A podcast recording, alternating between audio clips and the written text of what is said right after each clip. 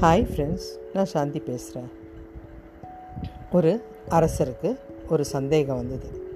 அறிஞர் பெருமக்களே, என்னுடைய சந்தேகத்தை தீர்த்து வைங்க. வாழ்க்கையில் ரொம்ப மதிப்பு வாய்ந்த பொருள் எது அப்படின்னு கேட்டார். அறிஞர்களுக்குள்ளே கொஞ்ச நேரம் ஆலோசனை பண்ணாங்க.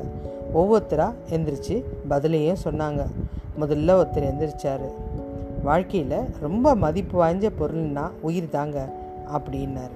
நம்மளால் உயிர் இல்லாமல் வாழவும் முடியாது, என்ன பண்ண முடியும், எதையும் அனுபவிக்கவும் முடியாத அப்படின்னாரு. ரெண்டாவது அறிஞர் எந்திரிச்சார்.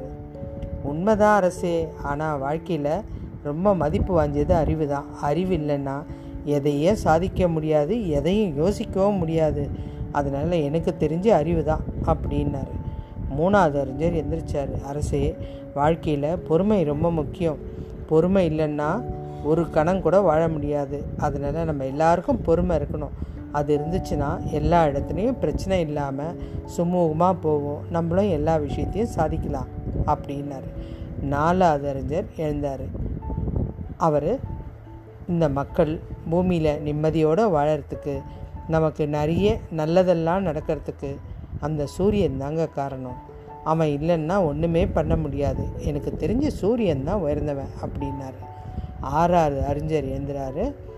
எழுந்து வாழ்க்கையில் எல்லாத்துக்கும் தேவை அன்பு தான்.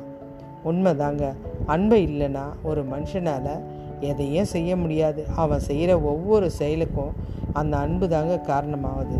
ஒருத்தன் உழைக்கிறதுக்கும் ஒருத்தன் சாதிக்கிறதுக்கும் எல்லாத்துக்கும் உறுதுணையாக அந்த அன்பு இருக்கிறதுனால தான் ஒவ்வொருத்தரும் தனக்கு உண்டான பணியை நிம்மதியோடு செய்கிறாங்க. இறுதியாக ஒரு அறிஞர் எழுந்திரிச்சார்.